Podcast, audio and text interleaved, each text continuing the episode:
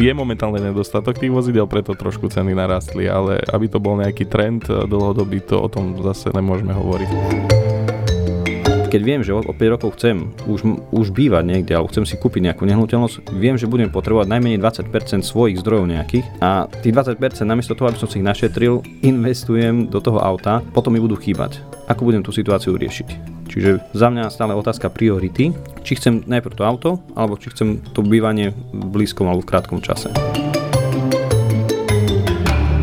Špekuluješ? Nešpekuluj. Peniaze sa v ponožke necítia dobre. Zdravím vás, milí posluchači, pri mikrofóne Martin Štelmach.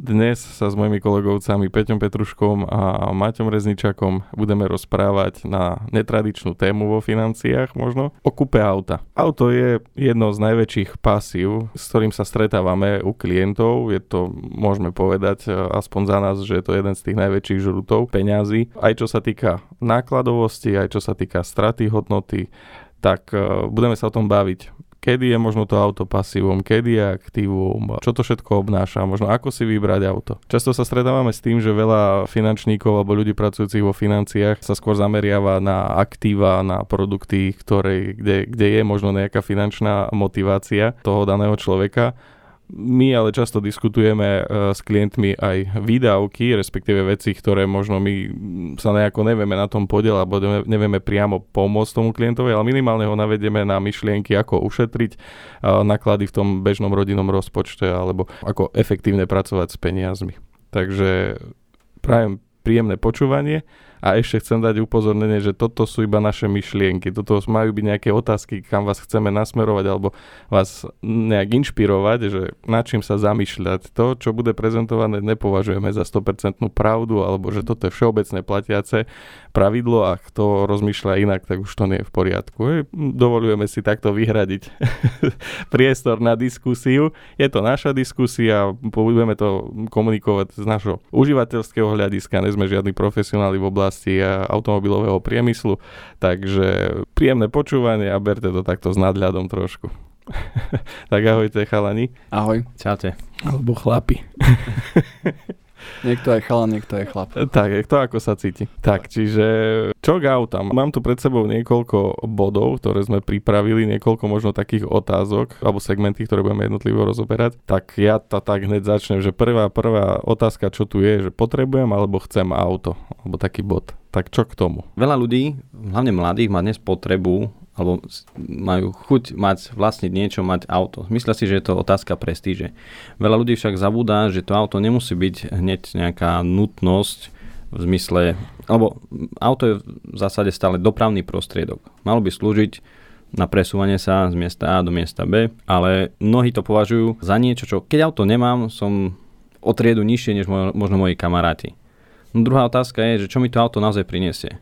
Sám poznám ľudí, ktorí kúpi si auto, ročne jazdí možno 2-3 tisíc kilometrov, z auto vysolil možno 15 tisíc eur, vzhľadom na jeho príjmy je to veľká investícia alebo veľká časť majetku, ktorú, ktorú uložil do auta.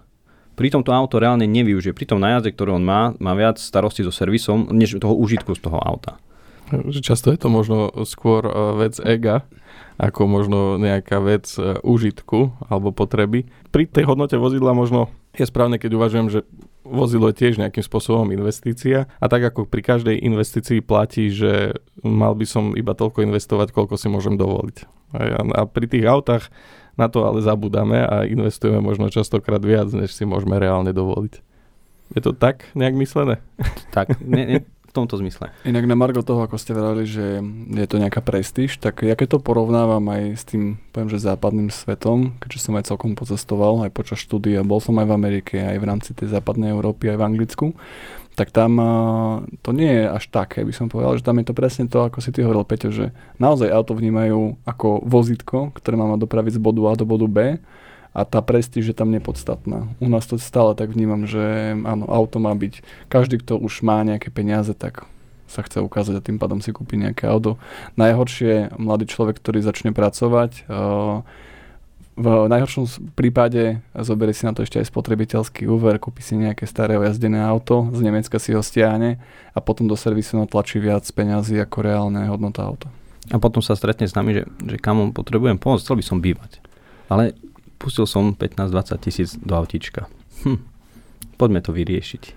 Tak, Čiže aj týmto podcastom sa možno snažíme vyhnúť e, možno takýmto situáciám, aby, sa, aby ste sa možno poslucháči zamysleli naozaj, do akej miery potrebujem investovať svoje peňažky do pasív, ktoré mi tie peňažky naspäť neprinesú. Tak, lebo úrokové sadzby aj na vlastné bývanie, tie náklady úverov rastú a teda uvidíme, ako sa bude vyvíjať trh s cenami nehnuteľnosti a podobné, ale stále platí, že potrebujete na kúpu nehnuteľnosti aj nejaké vlastné zdroje alebo minimálne doplniť to, čo vám môže banka poskytnúť maximálne na bývanie, 80% z hodnoty nehnuteľnosti alebo skupnej ceny. Je častý prípad, že klienti sa vyblokujú práve autom. Skôr, keď už chápeme, že niekedy tu je a budeme to aj rozoberať, potreba mať teda auto, auto, že teda to ne, nehovoríme teraz, že nesmiete mať auta, ale ideme po prioritách a teda to vlastné bývanie, ak naozaj zamýšľam v priebehu dvoch rokov riešiť vlastné bývanie a kúpu vozidla, tak to vlastné bývanie by malo mať prednosť.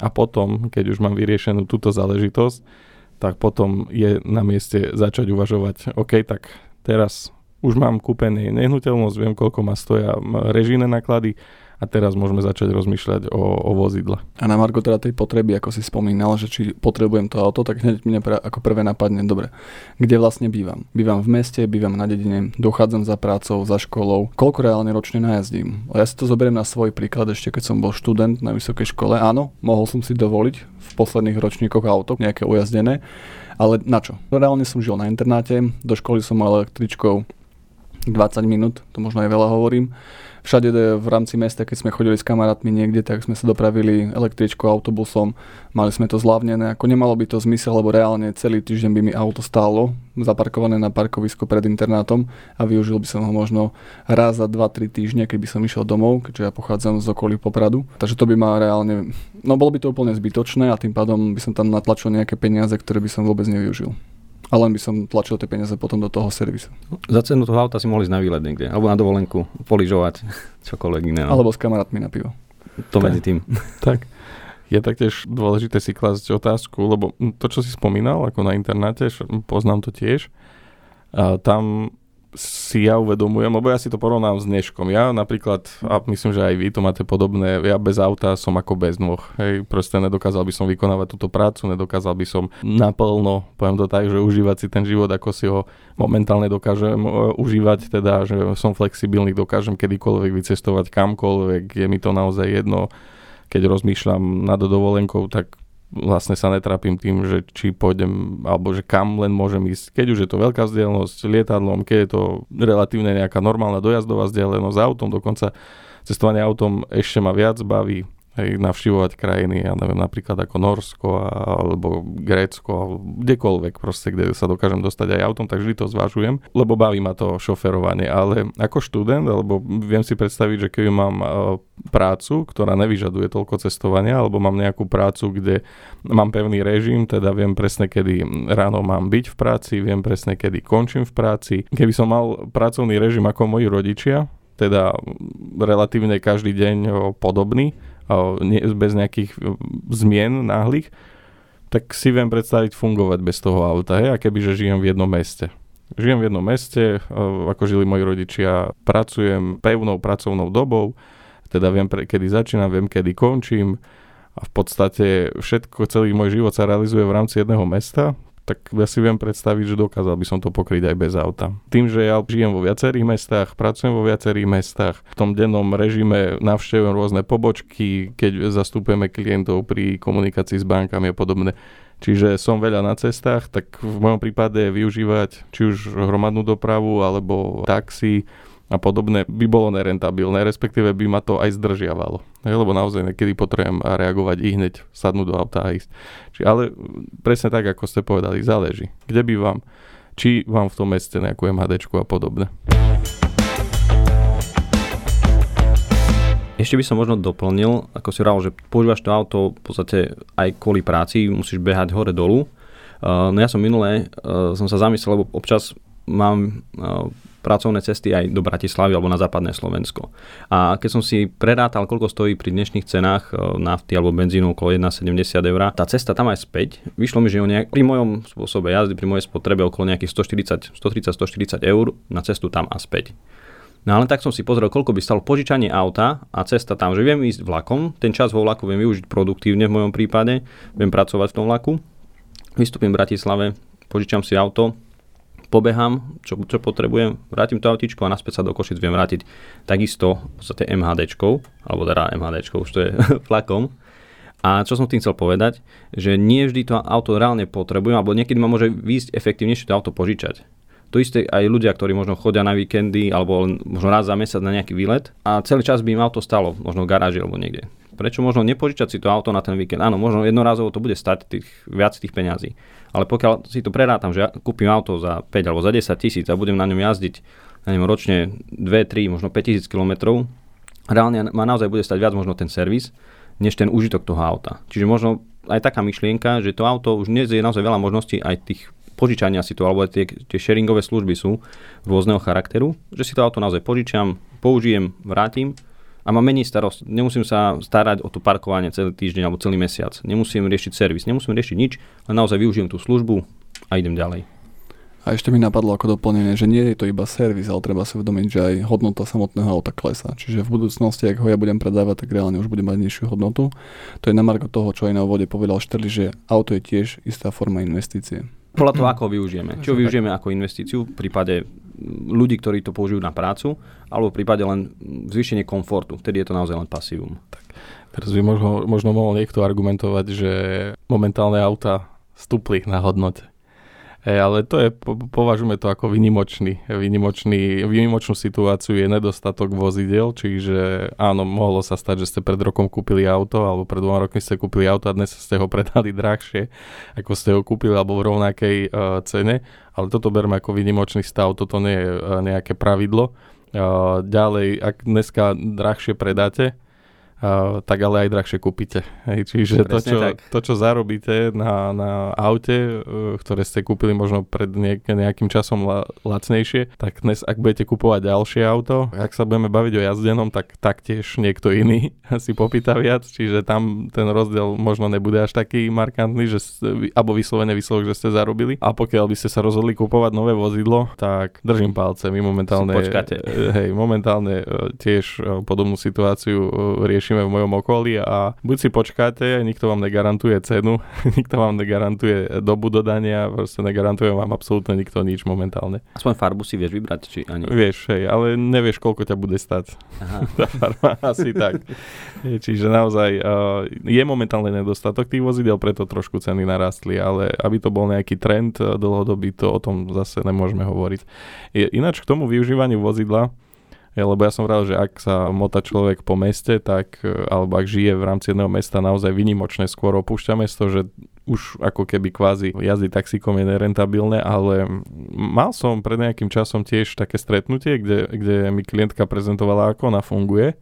A naozaj ma to prinútilo zamyslieť sa, že kde robím chybu, alebo kde robí ona chybu, alebo respektíve nie chybu, ale ako by som to povedal, že neštandardný spôsob e, fungovania s vozidlom a naozaj ma to prinútilo si sadnúť a začať prepočítavať, je? lebo bol to úplne iný pohľad, ak som doteraz mal, nehovorím, že správny, nesprávny, proste iný. A ona funguje tak, že žije, myslím, že v Prešove, ale má nejaké koničky a hobby, kvôli ktorým potrebuje teda vycestovať do Košic. Keď sme sa bavili o aute, tak ona vraví, že ona nemá auto ani neplánuje kupovať, tak som sa pýtal, že teda ako cestuje Prešov, Košice a ona, že taxíkom každý deň. A ja teraz pozerám, že to není to drahé a ona, že no keď som si to prepočítala, koľko stojí a náklady na auto, nie len kúpa, ale následne aj servis a všetky veci okolo toho, pravidelne meniť pneumatiky, prezúvať, parkovať, keď idem do Košic, zaparkujem na hlavnej, potrebujem, tak už, už automaticky sa mi ráta nejaké parkovné a tak ďalej. Takže keď si to napočítala, takže nákladovo to vyšlo buď podobné, alebo ešte dokonca lepšie s taxikom. Ešte s tým rozdielom, že ráno po ňu príde taxikár. Ak je leto, tak už príde s klimatizovaným autom, vychladeným. Ak je zima, tak príde s vyhriatým, čiže nesadá do studeného. Nerieš, nehľadá ani ráno, ani večer nehľadá auto alebo nehľadá voľné parkovacie miesto. Čiže ďalšia výhoda. Proste... Šetrí ten čas na, na takýchto veciach? Tak, že šetrí čas. Ona, ona sa smiala, že ja sa osprchujem a či mám už úplne vysušené vlasy, či nemám, je to jedno. V podstate ja len prebehnem do teplého taxíka a cestujem do Košic. A už tie vlasy tam doschnú, hej, v podstate počas tej cesty. Nerieši parkovanie v Košiciach. Možno cestovanie autom na rozdiel od hmadačky ja vnímam taký komfort, že si zaparkujem čo najbližšie k tomu miestu, kam sa potrebujem dostať. Ale ak naozaj potrebujete fungovať v rámci centra mesta alebo nejakom blízkom okolí, tak aj tento benefit strácate, lebo a čo, čím väčšie mesto, tým menšia šanca, že zaparkujete v centre. Takže ona má aj ten benefit, že ten taxikár ju rovno pred vchodom možno aj v zákaze zastavenia alebo státe, on ju tam vyhodí a ona pár krokov a už je na mieste, kde potrebovala. No a potom večer vlastne keď skončí, tak príde taxikár a vezie späť. Už má jedného takého dohodnutého, ktorý pozná jej režim a je vždy pripravený a v podstate jej sa to rentuje. A mne to... Ona si v zásade platí osobného šoféra. To som chcel aj tak, povedať. Osobné auto, ale v podstate naozaj. Tak je, čiže bol to zaujímavý pohľad na vec a vôbec to nebolo, nebolo brané, že na to musíš mať. Lebo v porovnaní s jej nákladmi mi prišlo, že no, si bohač, ak máš vlastné auto a, a, vlastne ona má menšie náklady a vidie to menej a má ďaleko luxusnejší kvázi denný harmonogram. Ale opäť, ako náhle už by vybehla nejaká cesta do Bratislavy, vybehla by nejaká cesta do zahraničia, neviem, do Polska, do Maďarska, už tam ten benefit zrazu, už to nie je také jednoduché. Už potom musíš riešiť buď to požičanie vozidla alebo, alebo nejaké ďalšie veci. Ale v rámci toho aj medzi dvoma mestami, teoreticky blízko susediacimi, tak aj tak sa dá fungovať. Takže je to presne o tom, že ako reálne využívam to auto. A plus ešte, aby som doplnil, že či som sám, alebo jazdíme dvaja, mm. či mám rodinku, deti. Lebo ja už ako otec to vnímam, že auto je nevyhnutná vec. Keď si zoberiem, že hneď po narodení, prvá vec, čo, tak prenášam detičky do sedačiek do auta, odve, odveziem ich autom. Keď sme riešili pravidelné návštevy lekára, a to sme niekedy chodili naozaj ako na klavír, môžem povedať, tak uh, tiež bez auta si to vôbec neviem predstaviť, ako s dvojčkami proste sa budem, uh, dá sa povedať, meckou dopravou dopravovať do nemocnice každý druhý deň to bolo ako nepredstaviteľné pre mňa. Čiže v tomto prípade je to vždy o tom, že ako to používam, či ho využívam sám, alebo mám už tú rodinku, prípadne ako si aj ty povedal, šteli, využívam ho v rámci jedného mesta, viacerých miest, alebo cestujem dokonca až do zahraničia a pravidelne. A je to presne o tom aj komforte samozrejme, že ja si zaplatím za ten komfort, aby som mohol kedykoľvek a kdekoľvek a s kýmkoľvek ísť. To je otázka práve priority. Či ten komfort potrebujem, alebo či si ho môžem dovoliť hlavne. Lebo hlavne teraz, keď je tá inflácia vyššia, ľudia začínajú cítiť v tých peňaženkách tlak, že tie peňažky sa rýchlejšie rozkotulajú, tak je otázka nastavenia si možno toho komfortu. Že do akej miery som, alebo to auto napríklad potrebujem. Ešte hlavne u mňa je to stále najväčší problém u tých mladých ľudí. Kedy to auto naozaj nie je nutnosť, je to len majú pocit nejaké také výsady, že ja mám auto, mám niečo so štyroma krúžkami na kapote, tak už, už je to, to čosi, čosi viac. A nie vždy to tak potom musí byť. Tam to nie je o tom, že potrebujem, ale vyslovene, že chcem. Audi BMW, nech to je, alebo prípadne štvorkový Golf.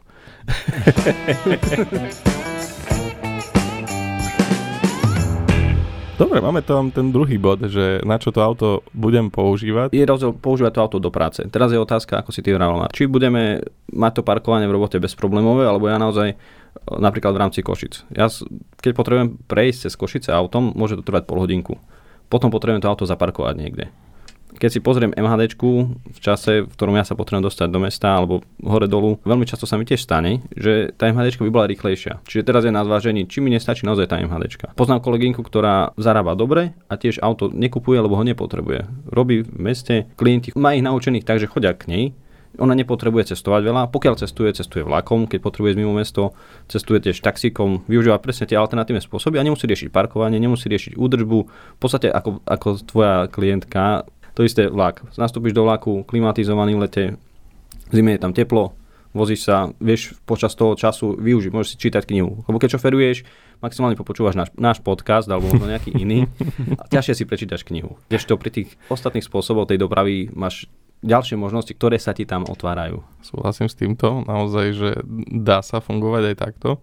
Ja tu mám taký bod, že či cestujem do práce, tak to sme si povedali, že pokiaľ pracujem v tom danom meste, tak nevyhnutne nie je vždy potrebné to vozidlo. Prípadne výlety. Hej. Čiže naša situácia doma bola do mojej 18 kým sme doma nemali auto, lebo v podstate auto sme kúpali, až som ja spravil vodický preukaz, tak ale do tej 18 sme auto nemali. To znamená, že tiež ak sme niekam šli na výlet, tak sme šli autobusom. My prioritné autobusom, ja neviem prečo, ale jak dieťa som minimálne cestoval vlakom alebo vôbec, to možno na školských výletoch som jedine šiel vlakom. Nemôžem povedať, že toto bol hlavný dôvod, ale vnímam to tak, že cestovali, chodili sme menej po výletoch, alebo keď sme chodili na výlety, tak sme chodili hlavne na výlety niekde lokálne, do najbližšieho lesa, sme sa šli prejsť, alebo sme šli upekať, alebo čokoľvek, ale tie výlety sme neorganizovali nejak na dlhšie vzdialenosti.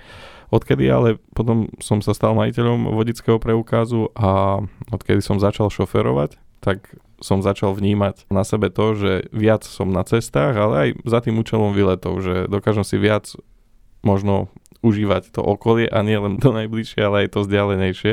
Čiže cítim takú väčšiu slobodu, väčšie možnosti cestovania a tak ďalej. Čiže aj to je možnosť. No ale potom naozaj je otázka, koľkokrát za rok na tie výlety chodíte, koľko máte na to času, lebo povedať si, že áno, potrebujem auto, lebo chcem jazdiť na výlety a potom zistím, že popri tom mojom pracovnom režime alebo popri rodine, popri všetkých veciach, ktoré v živote máme, ideme raz za rok na dovolenku alebo ideme raz za rok na výlet do Tatier, tak opäť toto nie je argument, že prečo potrebujete auto kvôli výletom. Je dôležité naozaj, že ako často cestujete. Čiže dať si to na papier, napočítať si to a na základe toho možno tiež toto zakomponovať ako jeden z rozhovacích bodov. Presne ešte, Maťo ťa doplním, ako si hovoril ty, že keď cestuješ s rodinou, tak aj to auto má patričné rozmery. Mne čo tiež občas, tak, tak sa smejem trošku, keď idem či už po meste alebo po diálnici pozeráš, kopec ľudí jazdí sám, vie tu máte jediný, jediný jeden šofér a za sebou nese ťahá krabicu vzduchu.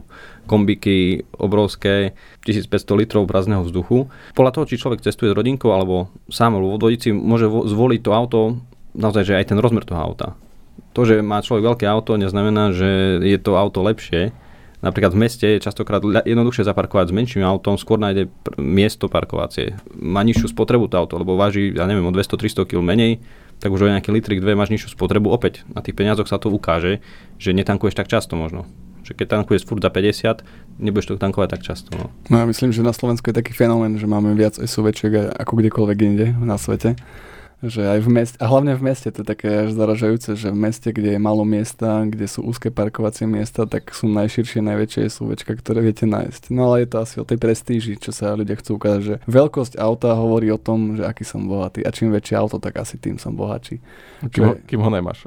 Tak, kým ho nemáš a potom už, už riešiš iné veci. tak ne, ale ono, hovorí sa, nie, že to sú auta do mestskej džungle. Hej. Á, že Zase, preto. vieš, máš úzke parkovacie miesto, ale keď máš vyššie auto, vyhupneš sa na obrubník, napríklad. Alebo na ďalšie auto. Alebo na ďalšie auto. Hej. Kým si nemal tú džunglu z tých aut, tak si mohol aj bežným autom môcť zaparkovať normálne. tak, hej, teraz, teraz už sme v džungli, takže musíš bojovať o prežitie. Áno, samozrejme. Priznám sa, ja som ten typ, ale už na, tiež e, sa učím s týmto pracovať, že mám rád veci pozichrované už vopred. Hej. Mám rád, keď už uvažujem, a čo keď budem potrebať to, a čo keď budem potrebať to. Ale ja našťastie v tom využívam to, že naozaj keď si poviem, že čo keď raz budem potrebať to ťažné zariadenie, tak ja na každom aute doteraz som mal ťažné zariadenie, ale naozaj aj mám vozík, využívam vozík pri stavbe domu, teraz mám nosič na bicykle, niekto môže povedať, dobre, ale dá sa dať aj nosič na strechu. Dá sa, ale elektrobicykel už je dosť ťažký na tú strechu dvíhať. Čiže ja som aj vďačný za to, že dať si to na ťažné zariadenia fungovať. Čiže aj vozidlo, keď som kupoval, tak som hovoril, že dobre, potrebujem 4x4, lebo keď bude veľa snehu. A naozaj teraz žijem aj v lokalite, kde sa to hodí a mať to 4x4, čiže preventívne e, mi to prišlo vhod. Takisto veľa, možno tie kombička si ľudí povie, no a čo keď raz budem potrebovať stiahovať veci. A pokiaľ t- bude to, že iba raz za celú životnosť, lebo povedzme si, ako dlho aj to auto sa chystáte vlastniť. Hej? Teraz sú ľudia, ktorí vlastnia vozidlo 10 rokov, 15 rokov, 20 rokov. Sú ľudia, ktorí možno menia vozidlo každé 4 roky, každých 5 rokov. V podstate každý máme nejaký iný prístup k tomu vozidlu a iné dôvody na kúpu a predaj. To znamená, že ak vymyslím si, že plánujete, ja neviem, stavať dom, ale niekde v rozmedzi 7 rokov ale ste typ človeka, ktorý už po 3-4 rokoch sa začne obzerať za novým vozidlom, tak dneska vám je to zbytočné uvažovať, že raz keď budem stavať e, rodinný dom, tak potrebujem mať veľké auto, lebo vtedy možno dvakrát, trikrát vymeníte. To je prvá vec. Druhá vec, ak si poviete, čo keď raz budem potrebovať previesť chladničku, no tak stále existuje aj požičovné dodávok napríklad, hej, alebo dobrí kamaráti, ktorí majú to kombičku. Sorry, že ako si získaš kamarátov, stačí si kúpiť vozík alebo dodávku, hej? a hneď máš kopec dobrých kamarátov okolo seba. Čiže uh, smejeme sa, lebo už, už mi, Reznikovi som to vybral z úst. Áno, presne tak.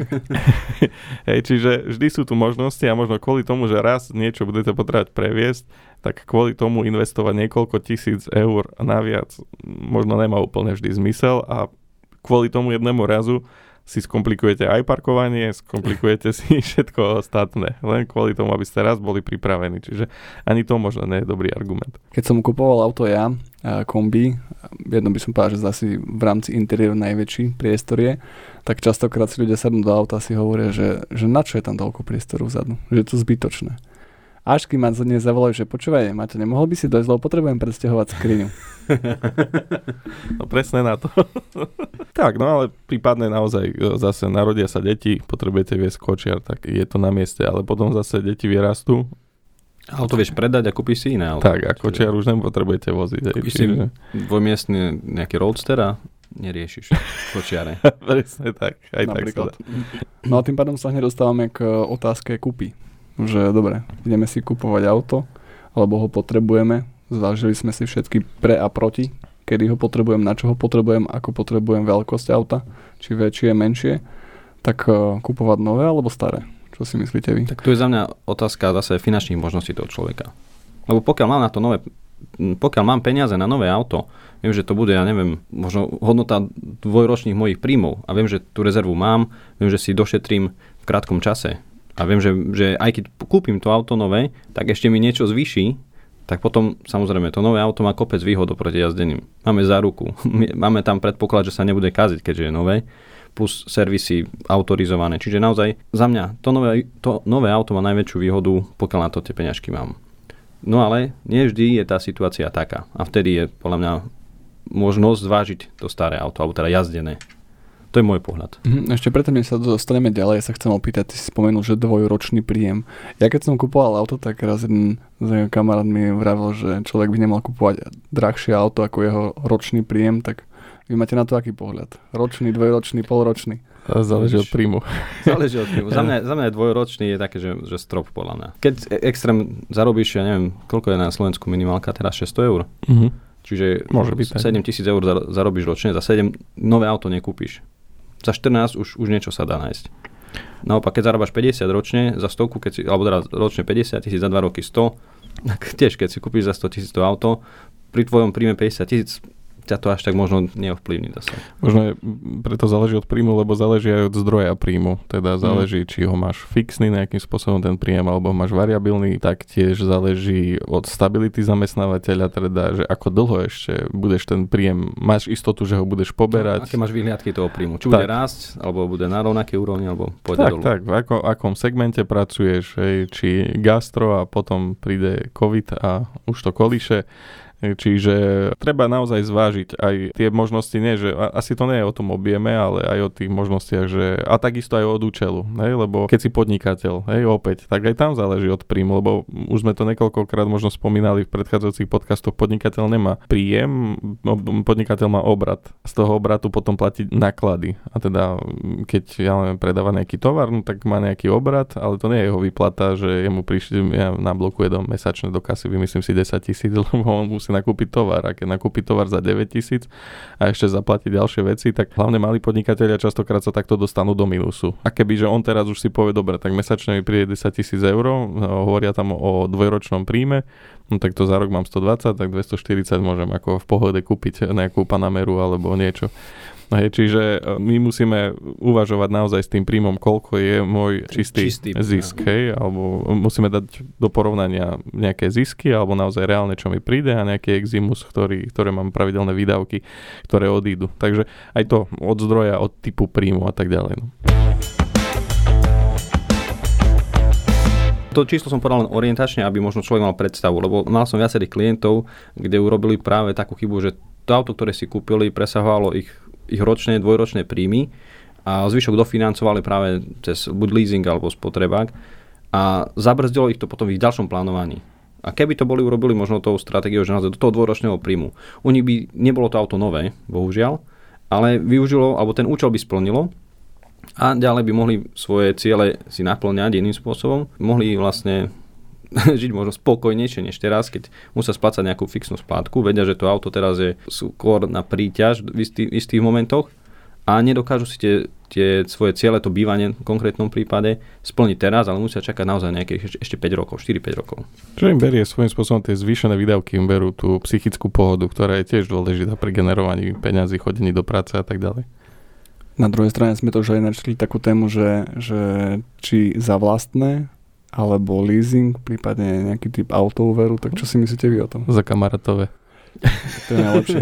Alebo nech kamarát kúpi auto, mi požičia. presne, tak. presne tak. Hej. Ešte, aby som, ešte, áno, držme aj túto myšlienku, ja ešte tam len, lebo sme sa začali baviť o, o, o nových autách a môže tam byť proti ten protiargument jazdených aut. Tak, jak si povedal, Peťo, veľmi to záleží od finančných možností. Jazdené auto určite nie je vždy najhoršia kúpa, ale ja to už považujem za takú vec kompromisu, že ak, do akého veľkého kompromisu naozaj som ochotný ísť čo, kde ma pustia peniaze, možno kompromis aj pri značke, lebo je to určite aj o nejakej preferencii značke a tak ďalej, čiže o osobných preferenciách a nakoľko som teda ochotný ísť do koľko kilometrov jazdeného vozidla. Výhody nového vozidla spomínal Peter, absolútne s nimi súhlasím, teda či už záruka, či naozaj bezstarostná jazda. Ten komfort, že na 99% alebo 1% si tam určite nechajme, že aj nové auto môže byť poruchové. Bohužiaľ už sa to stáva. Piatkové kusy. Piatkové kusy, presne tak. Ale na 99%, keď eh, ráno kračate dole schodmi a idete naštartovať vozidlo, tak pravdepodobne ho naštartujete a pravdepodobne sa aj v prvých rokoch dostanete od bodu A do bodu B. Ale zase automobilky dneska nechrlia vozidla, ktoré budú turbokvalitné a budú fungovať 10-20 rokov. Automobilky dneska chrlia vozidla, ktoré majú fungovať iba počas uh, doby garancie alebo počas záručnej doby. Už po záručnej dobe je pre automobilku ideálne, aby sa to vozidlo začalo kaziť, lebo automobilky žijú zo servisu. To som tiež nepovedal nejaké obrovské tajomstvo. Je to proste pravda, je to tak ako náhle vozidlu, všetko je nastavené vo vozidle tak, aby sa po záruke pokazilo. Ideálne po záruke. Ak sa pokazí v rámci záruky, tak vás skúsia podpinkavať, aby ste to nestihli v rámci záruky a aby ten najväčší problém motora ideálne aby sa prejavil až po záruke, aby ste naozaj s tým mali sakramentské náklady dávať, udržiavať to vozidlo, aby automobilky mohli ďalej fungovať. Proste takto to je. Študoval som automobilovú výrobu, takže viem, o čom hovorím. Proste je to tak nastavené, nám bolo vždy vysvetľované na škole. Ideálne, ak sa vozidlo rozsype po nejakom čase, ale že na kompletku do šurubky. Len na tých slovenských vozidlách najprv ide podvozok. Hej, kvôli stavu uh, ciest. Ale kebyže sú lepšie vozovky, tak po nejakom čase začne vozidlo pravidelne už kaziť, lebo tie súčiastky sú kalibrované na nejakú životnosť, na nejaký počet cyklov, počet kmitov, vibrácií a tak ďalej. Čiže ten, kto kupuje už jazdené vozidlo, tak vlastne ide do toho kompromisu, že musí sa zmieriť s tým, že preberá vozidlo, na ktoré bude síce ušetril na tej kúpnej cene, že teda tie prvotné náklady sa vraví, kúpiš nové vozidlo a hneď ako vyjdeš z predajne koľko, 30% dole z ceny, ako nále už nie je na predajne, ale už nevídeš na cestu 30% ceny dole. Hej, dajme to takto na hrubo, ne, nerobme z toho nejakú jadrovú fyziku. A teraz, keď kupujem jazdené vozidlo, tak tých 30% minimálne to už som ušetril. Hej? Ale zase prejaví sa mi to, môže sa mi to teda prejaviť v ďalších nákladoch na to vozidlo. Záleží, s koľkými kilometrami ste ho kúpili, ako už ho predchádzajúci majiteľ vyjazdil. Nemáte pod kontrolou servis predchádzajúceho majiteľa. Je otázka, či predchádzajúci majiteľ kúpal vozidlo, že rátal s tým, že ho bude dlhodobo ja, užívať, ale z hodou okolností ho zrazu predal, alebo si povedal, že kašle na servis, aj tak ho predal 3 roky. A teda vy už kúpite taký, to, to už nepoznáme. Tú mentalitu, tú filozofiu, ako bolo vozidlo jazdené, užívané, tú históriu je ťažko už predvídať. Sú veci ako buračky a ďalšie, ktoré sa dajú zistiť, ale či štýl jazdy, samotná údržba toho samotná údržba, kvalita servisu, kvalita používaných náhradných náplní alebo dielov, to Áno, a keď bol v autorizovanom servise, tak teoreticky môžeme povedať, že možno bola dodržaná kvalita. Ja bohužiaľ nemám také skúsenosti. Aj autorizovaný servis mi častokrát ponúkol ešte horšiu variantu ako bežný. Čiže ani ten autorizovaný servis dneska už nie je záruka kvality. Takže je to o kompromise, teda zaplatím menej, ale naozaj pri jazdenom vozidle je tam niekoľko takých otáznikov, ktoré ja už nemám vo svojich rukách. A keď sa niečo pokazí, už ani záruku inak to nikto nedá. Hneď som si spomenul na Marcela, nášho kolegu, ktorý by povedal, že kupuješ si mačku vo vreci. Je, je, to tak. Bohužiaľ pri jazdenke je to vždy mačka vo vreci. Tam je zase dôležitý faktor mať rezervu. Nemôžem si tak. kúpiť za posledné peniaze, za všetky peniaze to jazdené auto Lebo pri novom aj tam je dobre mať rezervu, ale už veľkú časť toho rizika preberá na seba Tá predajca, záruka. tá záruka. Ak bude auto bezporuchové, už od nova, alebo teda mm, nebudú žiadne náklady, tak kvázi máš priestor si tú rezervu ako nejakým spôsobom ešte doplniť, ak si už fakt vyšiel že na hranu, čo nie je dobré, ale teoreticky ti vznikne, kdežto pri jazdenom svojím spôsobom môžu raz, dva nabehnúť nejaké náklady a keď tú rezervu nemáš, tak zrazu ho nevieš užívať to auto. Keď si spomeniem na moju kúpu, tak taktiež som si vlastne vyberal tú cenu. Plus som bral, že 2000 eur navyše mám akoby rezervu na tie prvotné náklady na údržbu, či výmenu rozvodov a iných nejakých náležitostí, ktoré by mohli prísť, o ktorých ja nie vždy viem hneď na prvom pohľade proste zistiť a niekedy sa možno preukážu fakt po stovke kilometrov, po tisícke kilometrov. Veci, ktoré sa zvyknú meniť a nemáme žiaden naozaj 100% dôkaz o tom, kedy to bolo vymenené, tak je ideálne vymeniť hneď po kúpe. Áno, a Aby- mať na to rezervu, na tento účel Tak. vždycky. Tak, presne, presne. Hej, na to je tá rezerva, že všetko, čo je potrebné meniť, tak i hneď to vymeniť, aby vás to potom neskôr neprekvapilo. Čiže nehovoríme, že kúpa jazdeného auta je zlá, ale treba rátať s nejakými kompromismi.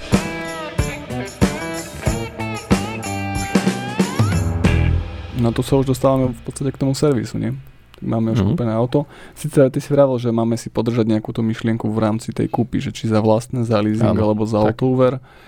No ja osobne som kupoval za vlastné, čiže neviem posúdiť leasing a autoúver, mne to vtedy nedávalo zmysel. Mal som dostatočnú rezervu vybudovanú na to. To vlastne aj učíme našich klientov, čo sa týka tej finančnej gramotnosti, že vždy je lepšie si budovať rezervy, ako len čerpať nejaké úvery lebo človek tam naozaj tam prepláca. Samozrejme na druhej strane, ak budovanie tej rezervy mi bude trvať 20 rokov a vec, čo si idem kúpiť, môžem využívať teraz a mi prinesie osoch, tak eh, je možno vhodné, však to je aj- štandard pri hypotekárnych úveroch, no, aby, ak by som si mal šetriť pri tej inflácii a všetkom a pri náraste cien tej, eh, tých nehnuteľností každý mesiac eh, bokom nejaké peniaze, alebo i si teraz kúpiť nehnuteľnosť, využiť hypotekárny úver a splácať, tak samozrejme dáva zmysel riešiť to hypotekárnym úverom ako po 20 rokoch uvažovať nad tým, že kúpim si nehnuteľnosť za vlastné a možno si už ani nekúpim, pretože tie peniaze mi nebudú stačiť. Otázka uh, tých priorit. Za mňa bývanie by malo byť taká tá naozaj najvyššia priorita. Kým bývam niekde, možno keď som mladý, bývam u rodičov, zamyslieť sa, kedy budem možno bývať inak, alebo sám, alebo ak, ako plánujem tú budúcnosť. A na základe toho sa tiež rozmy- rozmyslieť, či to auto potrebujem teraz, a ak áno, či potrebujem nové alebo jazdené. A hlavne rozumieť tomu riziku, OK, zoberiem si teraz nové za 30 tisíc, lebo však mám do, prvú robotu, mám dobrý príjem, zoberiem si leasing, splácam ho. Za 4-5 rokov ho splatím. Keď je to v tom čase, že áno, o, o tých 5 rokov ešte nechcem bývať, alebo ešte mám kde bývať, nemusím riešiť tú otázku, mám možno priestor vytvoriť si ďalšiu rezervu, tak je to v takom prípade istým spôsobom v poriadku. Ale keď viem, že o, o 5 rokov chcem už, už bývať niekde, alebo chcem si kúpiť nejakú nehnuteľnosť, viem, že budem potrebovať najmenej 20% svojich zdrojov nejakých a tých 20% namiesto toho, aby som si ich našetril, investujem do toho auta, potom mi budú chýbať. Ako budem tú situáciu riešiť? Čiže za mňa stále otázka priority, či chcem najprv to auto, alebo či chcem to bývanie v blízkom alebo v krátkom čase. Čiže inak kvalitné finančné plánovanie je základ, aby som si ja určil nejaké priority a ciele a podľa toho si nastavil vlastne aj potom to, že či tieto moje zdroje, ktoré som si vytvoril doteraz, použijem na kúpu auta, alebo radšej si ich podržím, aby som do pár rokov potom riešil dofinancovanie kúpy nehnuteľnosti a využijem skôr e, formu napríklad leasingu alebo autoúveru, aby som naozaj sa nevyčerpal zo všetkých zdrojov a potom nedošiel k e, fáze, že neviem si dovoliť to bývanie, lebo nemám na to dofinancovanie. Tak no hlavne musia byť rezervy. Keď kupujeme auto na úver, a to už je jedno, či teda na leasing alebo nejaký spotrebiteľský úver, z pohľadu nákladov, všade je nejaká úroková sadzba, tak musíme uvažovať s tým, že preplatíme teda na úrokoch. Pokiaľ auto kúpime za vlastné zdroje, tak kvázi ho kúpime bez úrokov. Ale zase musíme dať do úvahy aj to, že máme dneska infláciu a dosť vysokú infláciu. Teda ak kupujeme auto na úver, tak kvázi budeme ho splácať tými inflačnými peniazmi, ktoré budú stále mať menšiu a menšiu hodnotu, ale kvázi splatka ostáva, hej. Tam len, len to auto tiež e, nerastie na hodnotu. Tak, tak, ne, nerastie, len ten ale... účel splní zase. Tak, ale pokiaľ tie dnešné peniaze ja dokážem otočiť inak dnes a vyrobiť ešte nejaký z nich zisk, tak ak ich hodím do auta, tak tam už len strácajú. Tam už som ich odsúdil teda na neúspech. Kdežto keď ja si hotovosť ponechám a točím si ju ďalej a investujem, ale auto si vezmem na úver a tá úroková sadzba až nie je zase až taká smrteľná a inflácia zožiera aj tak tú hodnotu, tak svojím spôsobom to plácam stále za lacnejšie a lacnejšie peniaze, kdežto už hodnotu mám zafixovanú toho mhm. vozidla, lebo som ho kúpil dnes a z peňazí, ktoré som si ušetril, ktoré som nedal do auta, tak môžem točiť a zarábať. Samozrejme, naozaj záleží e, veľmi na tom plánovaní a záleží, čo s tými peniazmi, lebo pokiaľ ja len kúpim teda auto na úver a peniaze nechám ležať na účte, tak som svojím spôsobom nič nevyhral, lebo tie peniaze nič nezarobili a preplácam banke úrok a, a kvázi auto tratí hodnotu. Čiže záleží, čo potom s tými peniazmi ale spravíme, ktoré máme k dispozícii. Ale zás, tiež treba mať rezervu, lebo doba je aká je, je flexibilná, rýchlo meniaca sa a môže prísť nejaké zdravotné rizika sa do toho včleniť. A potom mám dve možnosti, hej, keď stratím príjem alebo sa mi zníži príjem. Buď o, budem ťahať splátky z rezerv, ktoré mám, čiže tie rezervy tam naozaj ale musia ostať nejaké,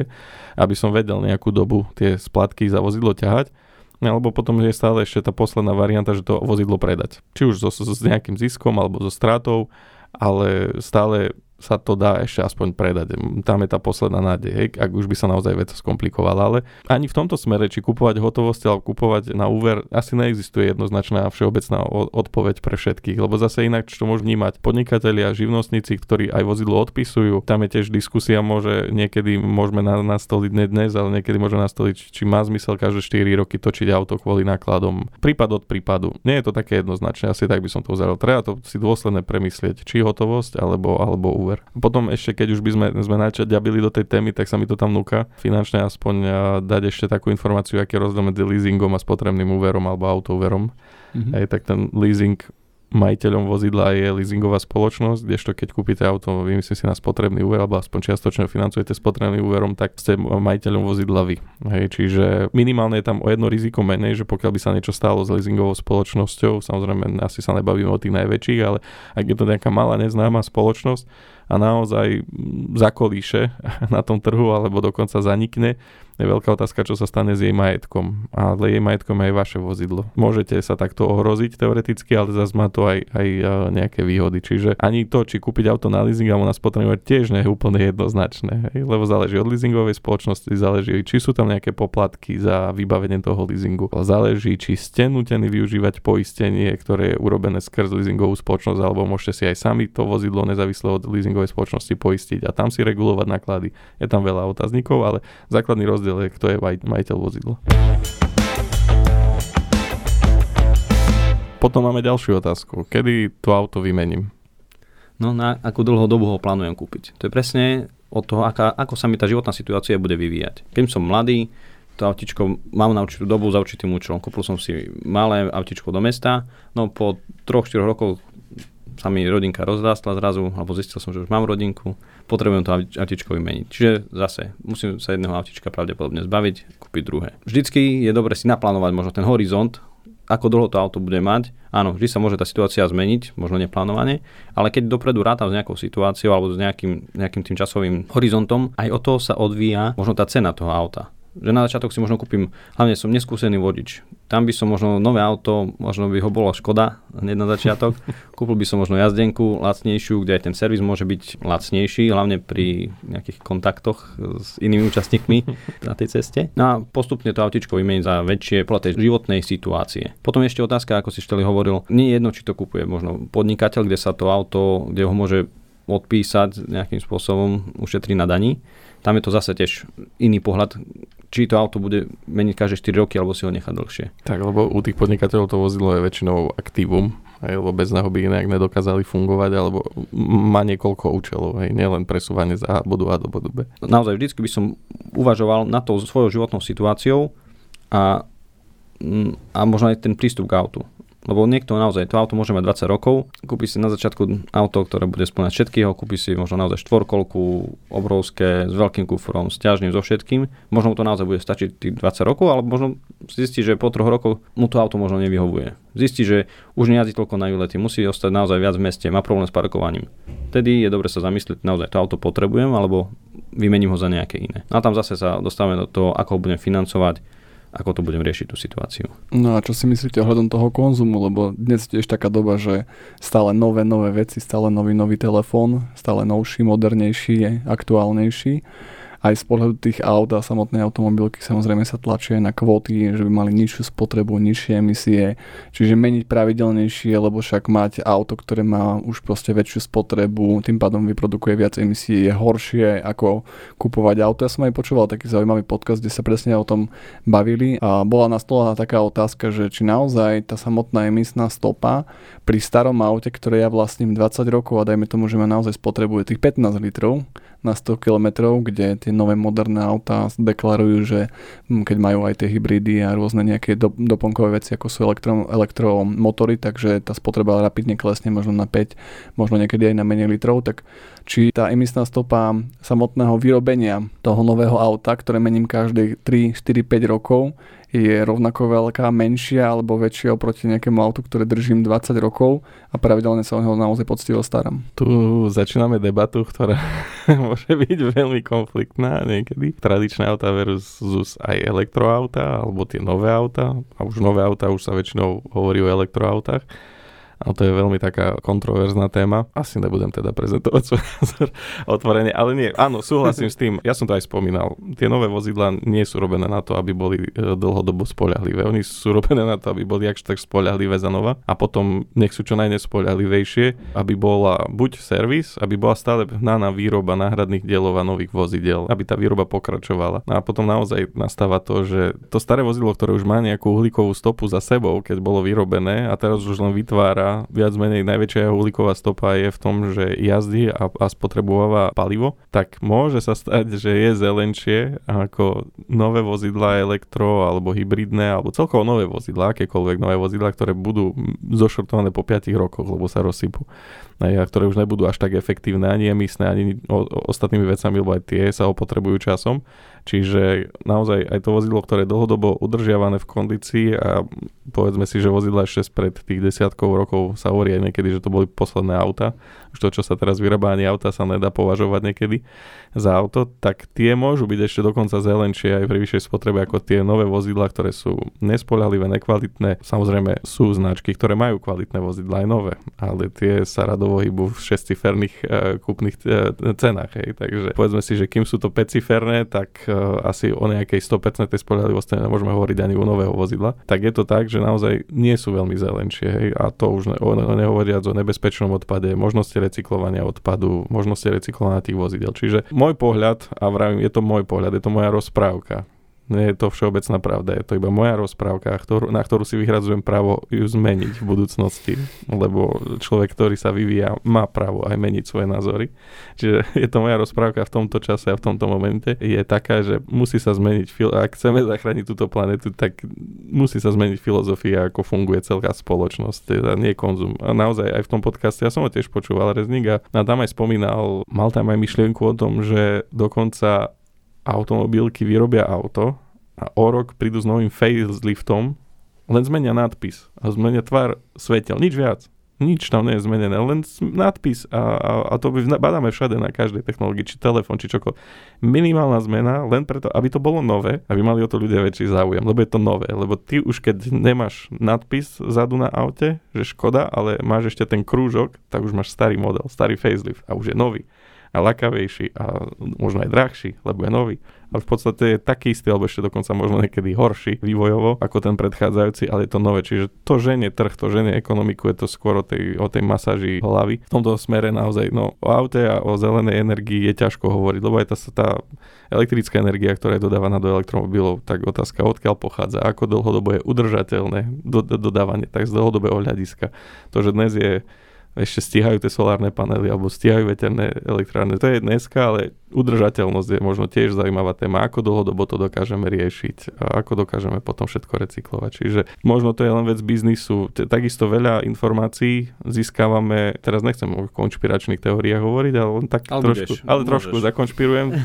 že veľa informácií sa k nám dostáva, ale aj hlavne vďaka marketingu tých jednotlivých spoločností. Čiže je ťažko povedať, že keď nám niekto povie, že toto je zelenšie, že aká to je veľmi 100% pravda, alebo keď niekto povie, že na základe nejakého výskumu sa došlo k názoru, že toto je efektívnejšie. Ťažko povedať, ktorá spoločnosť financovala ten výskum, kto za tým výskumom stál. Nehovorím, že ten výskum nedáva pravdu, ale už stačí len zmena formulácie a zase máme trošku skreslenú možno, možno ten pohľad. Čiže... No, ja, ja som kde si čítal práve pohľad na tie štúdie, je, že oni fungujú v tých laboratórnych podmienkach, že v praxi to môže byť trošku inak. Čiže lebo vždycky pri tej štúdii sú dané presné podmienky, za ktorých tá štúdia bola vykonávaná.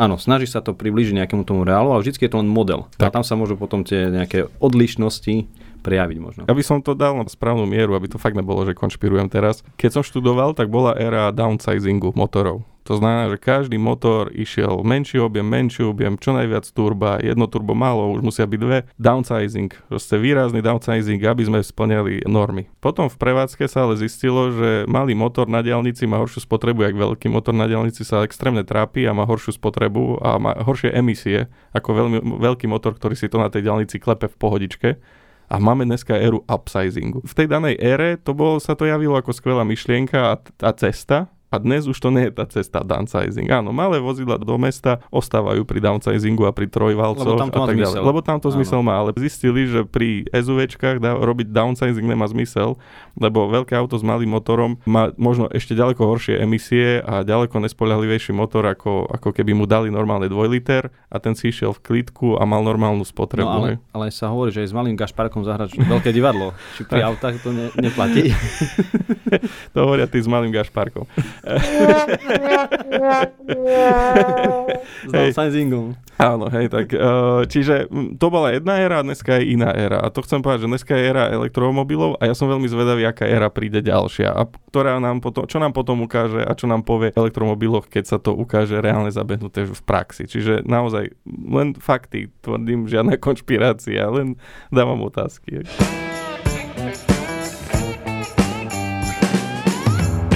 Môžeme sa pomaly dostať ku záveru a to je, že koľko ma to vlastne bude stať. Všetko dokopy. Čiže kúpa, servis, údržba, náklady na komfort. No, koľko? Dosť. Tak, verím, že to spracoval ten, kto to, túto otázku dal. Tak v zásade, kúpiš si auto, zo zákona musí mať poistené minimálne ako povinné zmluvné poistenie. Čiže ak spôsobíš niekomu škodu, musíš to vedieť vykryť práve z toho povinného zmluvného poistenia. Pri nových autách sa väčšinou vysoko odporúča mať aj havarijné poistenie, niekedy aj pri jazdených, ktoré nie sú už úpl- úplne staré, kedy to má ešte význam. To sú len tie možno také základné. Potom je treba rátať s nejakým tankovaním, lebo to autičko, aj keď sme možno v pokročilej dobe nejazdí na vzduch ešte, alebo respektíve aj ten vzduch tam je, ale musíme tam nejakú prímes dať nejakého benzínu a to niečo stojí. Ešte predtým, než sa dostanem k tomu, že čo ďalšie, tak mne napadlo v rámci toho havarijného poistenia, čo si spomenul, že sa naozaj vysoko odporúča pri nových autách. A ja to môžem potvrdiť, lebo jeden môj kolega mal obrovské šťastie, vysvetlil to klientovi, je dôležité mať havarijné poistenie, vysvetlil mu, prečo je to dôležité, lebo tento klient vyšiel z predajne, čisto nové auto, voňavúčke, príde domov, parkuje a zrazu si odbil spätné zrkadlo a poškriebal dvere. Keď videla ho manželka, ho skoro... Mm, Počastovala ho nepekným slovom. Presne tak. A vtedy si uvedomil, aké je to šťastie, že ten kolega s ním riešil to havarijné poistenie, lebo naozaj všetko bolo uhradené bez nejakých problémov. A čiže na, uzavrel si to. Uzavrel si naozaj, že v tej, jak sa hovorí, že v minúte 12. a vyslovene uzavrel to ešte vtedy, keď vychádzal z tej predajne, čiže mal šťastie, že ešte kolega naozaj mu to stihol vysvetliť, že je to veľmi dôležitá vec a že nikdy nevie, keď sa niečo môže stať. A reálne stalo za 20 minút, keď prišiel domov, tak si odbil spätné zrkadlo, takže je to dôležité. Pri novom a pri zanovšom vozidle má naozaj svoj zmysel. Mám tiež skúsenosť. Tam uh, si známi bohužiaľ nedali povedať. A teda kúpili uh, jazdené vozidlo, ale hovorím také zanovšie. A odišli na dovolenku do Tatier a vozidlo im zmizlo. Dali, kupovali ho cash, bez poistenia, stálo, myslím, že radovo sa to hýbalo 20, 20, cez 20 tisíc eur ktoré ako povedzme si úprimne zase nenašetríš to len tak. Hej, prie, bež, bežný človek e, musí nejakú tú dobu odkladať peniaze na to. A teda zmizlo im to vozidlo, bolo ukradnuté. Tatry sú blízko hraníc, to znamená, že to auto mohlo zmiznúť cez hranice iného štátu a potom už kde skončilo, už je, už je jedno, ale v podstate ťažko naozaj vypatrať. Neviem, či sa podarilo nájsť, nemám tú informáciu, ale myslím si, že skôr nie. No a keď som sa ich pýtal, že či mali teda havarijné poistenie, tak povedali, že nie, že oni nebudú také peniaze, že im to vyšlo na stovky eur, neviem, či to bolo vtedy v hodnote 600 alebo 800 eur ročné a že to nesú ochotní za to platiť. Tak prišli o 20 tisíc bez nároku nejak na vrátenie. No ale auto potrebovali, čiže nemohli si dovoliť, že budú čakať či sa to vozidlo vôbec nájde, či sa nenájde, v akom stave sa nájde, tak uh, povedali, že dobre, tak nebudú čakať, policia šetri a keď nájde, no tak im ho vráti, tak ho predajú alebo čokoľvek, tak kúpili hneď ďalšie, tiež jazdené vozidlo. Tak som sa pýtal, že či už aspoň teraz si dali to havarijné poistenie, že nie, ale že už si dali jeden zabezpečovací systém, ktorý je neprekonateľný. OK, tak teoreticky vám ho teraz už neukradnú s najväčšou pravdepodobnosťou, ale čo keď havarujete? Lebo zase pozrieme si televízne správy a vidíme, že ľudia sem tam sa im stane, že havarujú. A sem tam je to vozidlo aj na totálku. A naozaj vozidlo, aby bolo na totálku, tak nepotrebuje mať až takú dramatickú haváriu, to stačí otrhnúť naprava a už sa jedná o tom. Stačí aj dva airbagy vpredu. A presne tak. Čiže stačí, že mikrospánok alebo niekto iný dostane mikrospánok, ak si povieme, že my mikrospánky nedostaneme, ale niekto iný ho dostať môže. Nejaká prekážka, zver na ceste, čokoľvek. A vlastne vozidlo bude rozbité na totálku a bude mať hodnotu maximálne v raku. A hovorím si, dobre, tak ďalších 20 tisíc fuč. Hej? Ak, nedaj Bože, ak sa toto ešte stane, takže ľudia a, sú nepoučiteľní niektorí. Niektorí majú šťastie, a už sa nepoučia druhýkrát z vlastnej chyby, ale nemajú tam ten priestor a niektorí sa musia učiť niekoľkokrát. Hej. Čiže to havaríne naozaj hlavne pri nových a zanovších vozidlách má naozaj extrémny zmysel. Čím vozidlo staršie, tak ten zmysel menší, lebo už samozrejme začína poisťovňa odpočítavať e, amortizáciu na diely a tak ďalej. Čiže už aj ten servis potom nemusí byť až taký drahý. Tam ešte by som možno porovnal tú cenu havarijného poistenia a tých bežných nákladov, lebo keď človek tankuje mesačne 200-300 eur, že naozaj to prejazdí, uh-huh. tak potom možno nejakých 1000 eur ročne, to je nejakých 80 eur mesačne, už k tým jeho dajme tomu paušálnym výdavkom na to auto, už to nie je taká položka, aby to až tak veľmi dával do úzadia, keďže už tie náklady tam sú naozaj vysoké a to poistenie naozaj dokáže veľkú časť tej ceny toho vozidla ochrániť. Ja, ja mám vlastnú skúsenosť, aby sme vedeli, že o čom hovoríme. Myslím, že na dvojročnom aute som dostal šmík na, na zamrznutom parkovisku. Už som nezaparkoval tam, som, kde som chcel, ale zaparkoval som do iného auta a teda za tie dva roky som zaplatil na havarijnom poistení dokopy cez 2000 eur a kvázi na mojom vozidle vznikla škoda vo výške 5000 eur. Čiže ja som vozidlo dal do autorizovaného servisu, bolo opravené, všetko bolo vymenené za originálne diely. Naozaj auto nemá žiadne problémy, že poviem to tak, že aby trpelo tým, že nebolo úplne v poriadku so servisom, nebolo zoservisované úplne tip-top Čiže všetko, čo sa dalo vymeniť, bolo vymenené, čo sa nemení alebo čo sa len strieka, tak bolo urobené tak, že naozaj profi. Škodu, keby som si to mal platiť sám, stojí ma 5000, havaríne ma za tú dobu stalo 2000 eur. Svojím spôsobom vidím tam obrovský prínos a hlavne mňa to v tom danom čase stalo spolúčasť 150 eur.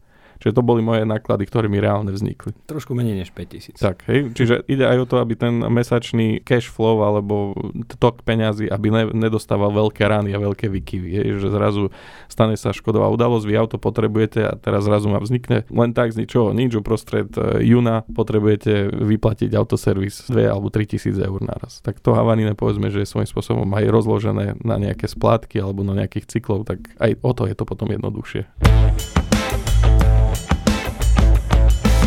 Skúsim to teraz zhrnúť nejakým spôsobom. To auto na celý rok bude stať nejaké výdavky. Jedna vec sú tankovanie, ďalšie servis, údržba, potom ak jazdím po diálniciach, diálničná známka, prípadne tie poistenia. Keď tam môj prípad, alebo môj príklad, tak ja mesačne pretankujem okolo 200 eur, na servis rátam okolo 500 eur ročne a údržbu to je napríklad výmena pneumatik raz za 3, 4, možno 5 rokov podľa toho, že kto koľko jazdí.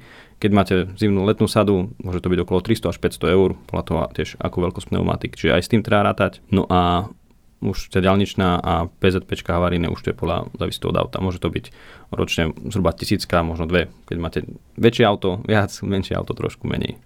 Čiže je dobré sa nad tým zamyslieť, predstaviť si svoju situáciu, ako to auto budem využívať, koľko kilometrov najazdím, a od toho už sa potom nastaviť. Čo môžem očakávať od toho auta? Čiže inými slovami môžem povedať, že pri samotnej kúpe nejde iba o cenu auta, o tú kúpu, ale aj o tie následné náklady, ktoré si musím tiež do toho zahrnúť.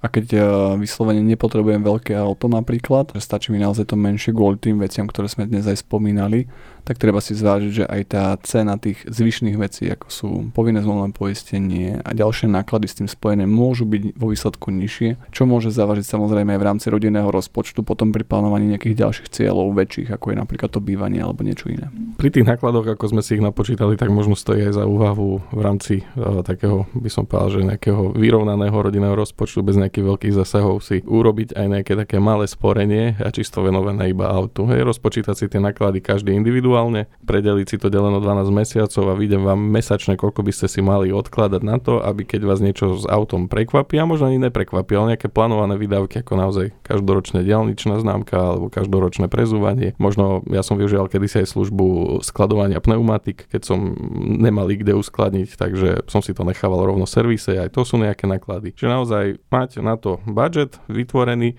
a tým pádom rodinný rozpočet, mesačne vás to môže stať, vymyslím si, neviem, to teraz strelím to tak od podlahy, ja neviem, 50 eur alebo 100 eur, vás to môže stať mesačne, tak tie si dám bokom a viem, že toto je venované autu, alebo potrebujem ho k svojmu životu, živí ma.